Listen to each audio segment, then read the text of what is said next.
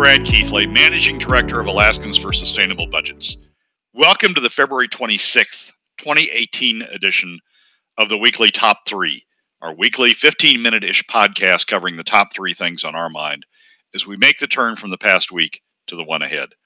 Keep in mind that in addition to these podcasts, during the week, you can follow and participate in the discussion with us of news and commentary and on these and other issues affecting Alaska's fiscal and economic condition by following us on the Alaskans for Sustainable Budgets Facebook page and through our posts on Twitter. You also can find this and past episodes of the weekly top three on our YouTube and SoundCloud pages and on my website at bgkeithley.com. This week, our top three issues are these. First, the administration's newest plan for paying off oil tax credits. Second, is taking half of the PFD, just step one of the Senate's fiscal plan. And three, funding the university. First, let's start by talking about the administration's newest plan for paying off oil tax credits. For those that would benefit from a refresher, recall that from roughly 2007 to last year, the state had a program in which it agreed essentially to subsidize exploration and drilling costs by certain small producers in their efforts to develop new fields.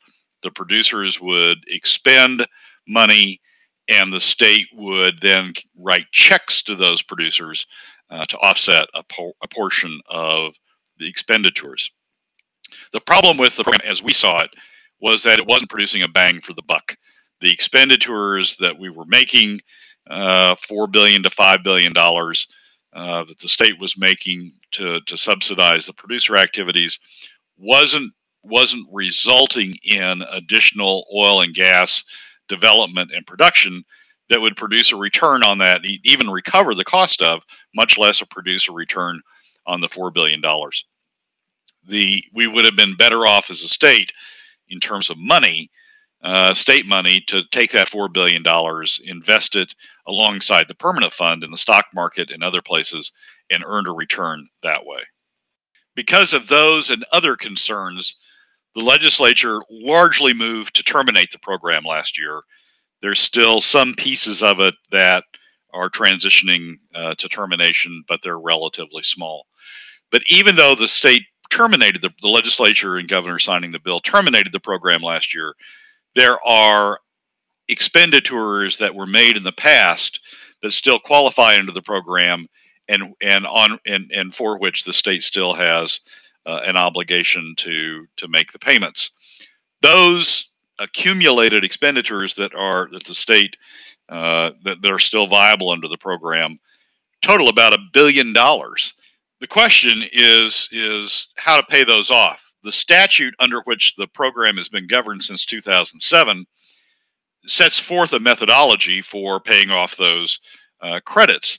Uh, it uses a portion of the production tax revenue collected by the state each year um, and puts that in a fund that then is used to pay off uh, pay off the credits. In years where the production taxes are high, either as a result of high oil prices or high production or a combination of both, the the the amount going to the um, uh, oil uh, to the fund is relatively high, and so the credits get paid off quickly. In years like we've had the last few years, where oil prices are low, or production is lower, uh, the amounts going to the fund are relatively low. And as a consequence, the amounts available each year to pay off the accumulated uh, obligation is relatively low, and it stretches out uh, the payment over the of the obligation over several years.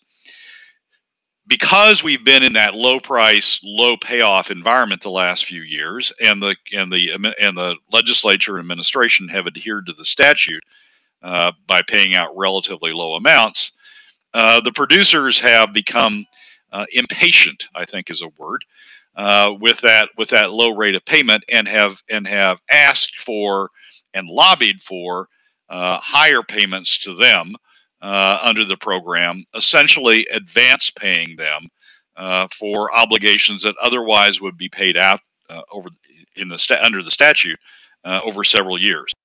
We've opposed accelerating those payments because, frankly, uh, we, we, for a number of reasons, we've been in a low. The state's been in a low revenue environment.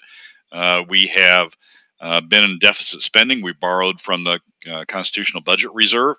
Uh, and now, in last year, or the last two years, we've been cutting PFDs. We think it doesn't make any sense to be cutting the PFD, not observing, defaulting on the state's statutory obligations under the PFD to its own citizens, and at the same time accelerating payments, giving more money than the statute requires uh, to uh, to the producers.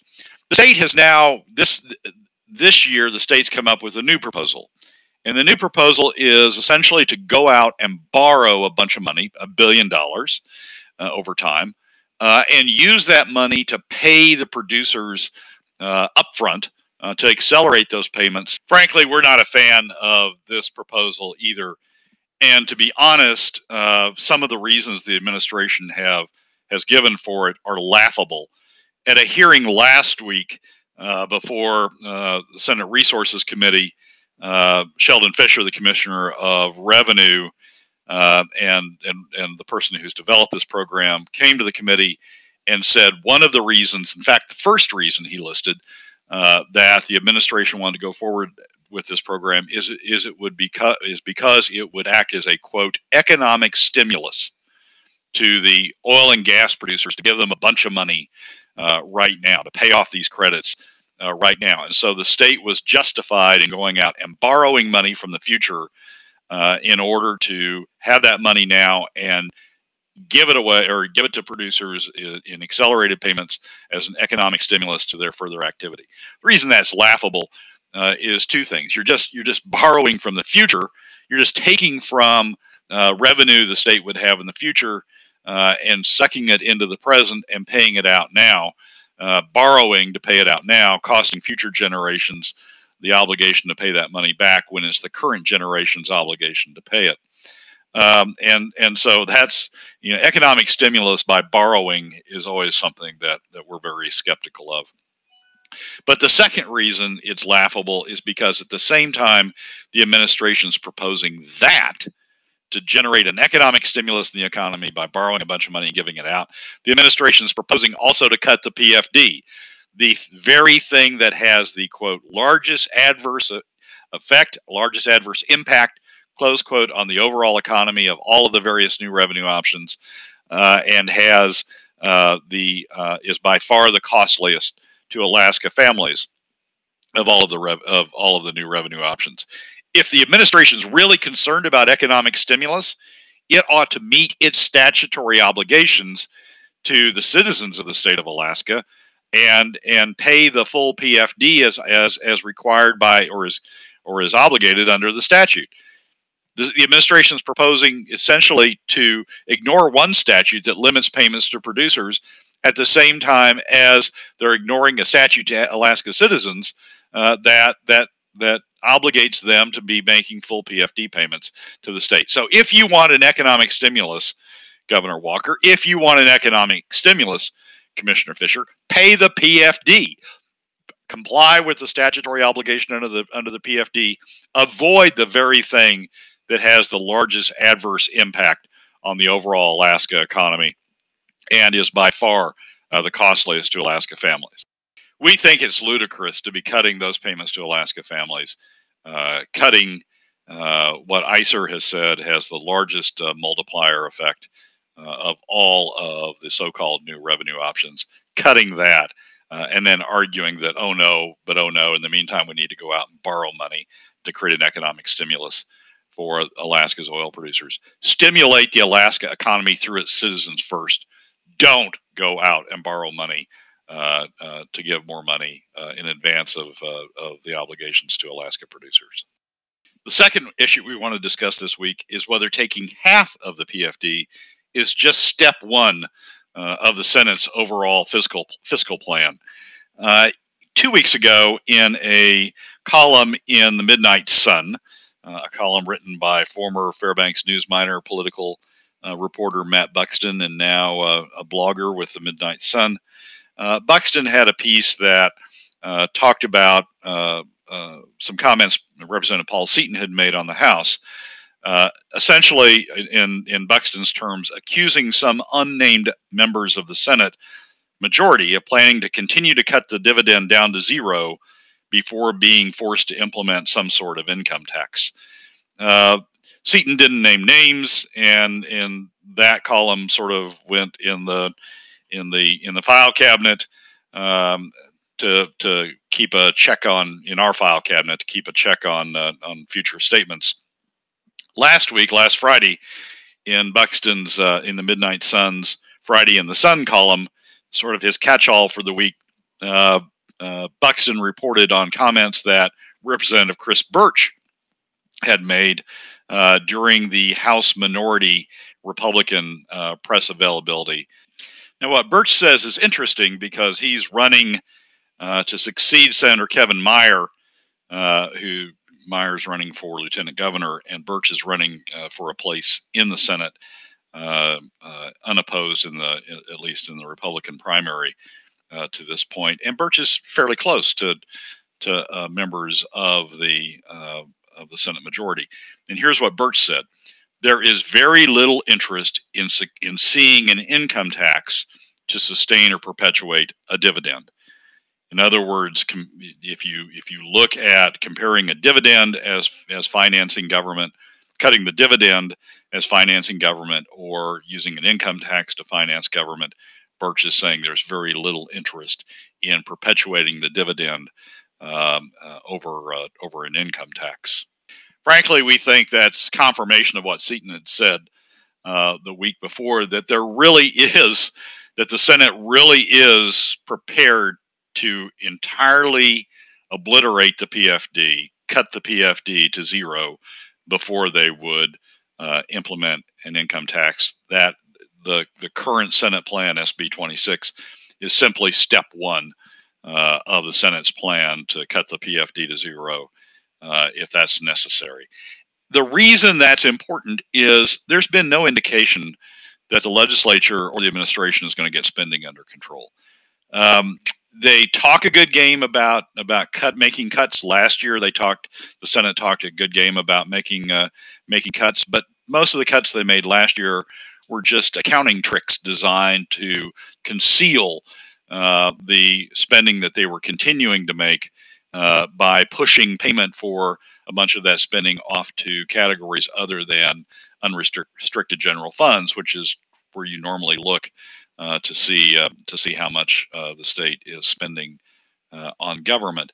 And this year, they've not repeated the same sort of mantra. The Senate's not repeated the same sort of mantra about uh, making big spending cuts in order to get spending down, as they ultimately did last year. In fact, um, after you take into account the accounting tricks, um, the Senate is, seems to be on on a track of spending uh, roughly uh, what the governor has proposed uh, in his budget. So if you can't get spending under control, and that and that's roughly a half a billion, maybe more, uh, above long-term sustainable spending levels, uh, if you don't use some sort of new revenue. So if you can't get uh, spending under control, and the Senate seems to be the government generally, and the Senate seems to be going along with not being able to get that under control. then what are you going to do you're going to need new revenues in order to fill that spending gap. And what the Senate appears to be indicating is that they're going to take the PFD down to zero, convert uh, revenues that otherwise are intended for the PFD uh, over to funding government to avoid uh, going to an income tax. Why are they doing that? Well, as we've talked about on these segments before, they are defending their donor class. The Republicans are defending their donor class, the upper 20% uh, largely who don't suffer much with PFD cuts, minute percent of their income, but who are concerned about the impact on them uh, of income taxes. So, in order to avoid, in order to protect that donor class, in order to protect against income class uh, income taxes hitting that donor class, uh, the Senate is essentially pushing the responsibility for funding government over on the middle and lower income classes uh, by cutting the PFD. The problem with that is that they're hurting the overall Alaska economy and Alaska families at the very same time. Cutting the PFD has the largest adverse impact on the overall Alaska economy of all of the new revenue options, jobs, and income. It is by far uh, the largest, uh, the most costliest uh, alternative to Alaska families. So, what the Senate is doing and what Chris, Chris Birch uh, and and others in the Senate are doing is they're throwing over the Alaska economy. They're they're they're they're doing things that hurt the overall Alaska economy in order to protect their donor class. We think that's bad. That's something we'll continue to talk about on this program uh, in the weeks ahead. The final thing we want to talk about this week is funding the university. Over the course of last week, there were a couple of articles. One was about President Johnsen's uh, State of the University address, talking about the drastic cut, in his terms, the drastic cuts the university had made uh, over the past few years as spending reductions have, have been taking place, uh, and talking about his concern about the impact of, of those cuts on the university's overall mission.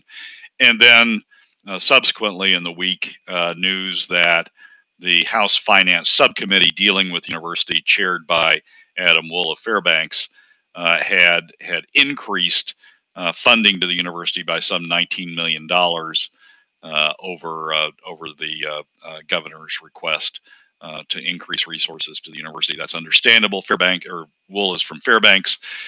in the full committee, the the vote that vote to to increase funding was confirmed. Uh, Representative Steve Thompson from Fairbanks crossing over from the Republican side uh, to the Democrat side to vote uh, vote in favor um, of maintaining that funding.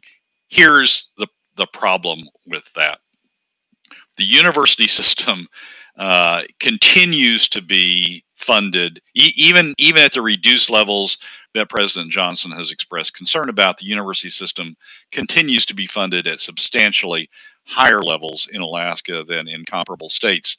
The university publishes a list of peer institutions. Uh, we looked at that a couple of years ago. The peer institutions they had listed at the time were the University of Montana system, the Southern Illinois University system, and the University of Maine system. When you looked at state funding to those peer group institutions, they were at least half, and some more than half uh, below uh, uh, the University of Alaska funding. The largest of the three spent about $10,000 per student. Uh, in, in terms of state funding, the University of Alaska system spent something like $20,000 uh, in state funding uh, per student. The problem with the university system, the university system in Alaska is we're trying to do too much. The Constitution talks about establishes the university. It doesn't talk about university system. It doesn't talk about three universities. It talks about establishing the university. Over the years, as we've tried, as we've established these additional universities, the University of Alaska Anchorage, the University of Alaska Southeast, we have stretched our university system too thin so that we we we we we build it up at a time when we had the fiscal resources. Uh, we told ourselves to be able to support that sort of university system. But we didn't. And now that we're in much more realistic fiscal times, we need to face up to the fact that we've built a university system that is too big and start shrinking it back to one that's sustainable on a long term basis. The fact that we are double our peer group, double the next highest in our peer group in terms of state spending, should tell us we've built uh, too big a university system going in the opposite direction, trying to restore funds, $19 million in funds to the university at a time when we're cutting the PFD, when we're cutting other programs, is just the wrong direction to go. The University of Alaska, frankly, needs to be cut further. It needs to be brought down to something in the range of its own self described uh, peer group in terms of, uh, of state spending. And until we do that, uh, they're going to continue to be uh, a problem and a and a and an issue uh, in coming to grips with overall spending level. Well, that's a wrap for another week's edition of the weekly top three from Alaskans for Sustainable Budgets. Thank you for joining us this week. Remember that you can find past episodes on our YouTube and SoundCloud pages and keep track of us during the week on our Facebook and Twitter uh, uh, pages. This has been Brad Keithley, Managing Director of Alaskans for Sustainable Budgets. We look forward to you joining us again next week on the Weekly Top 3.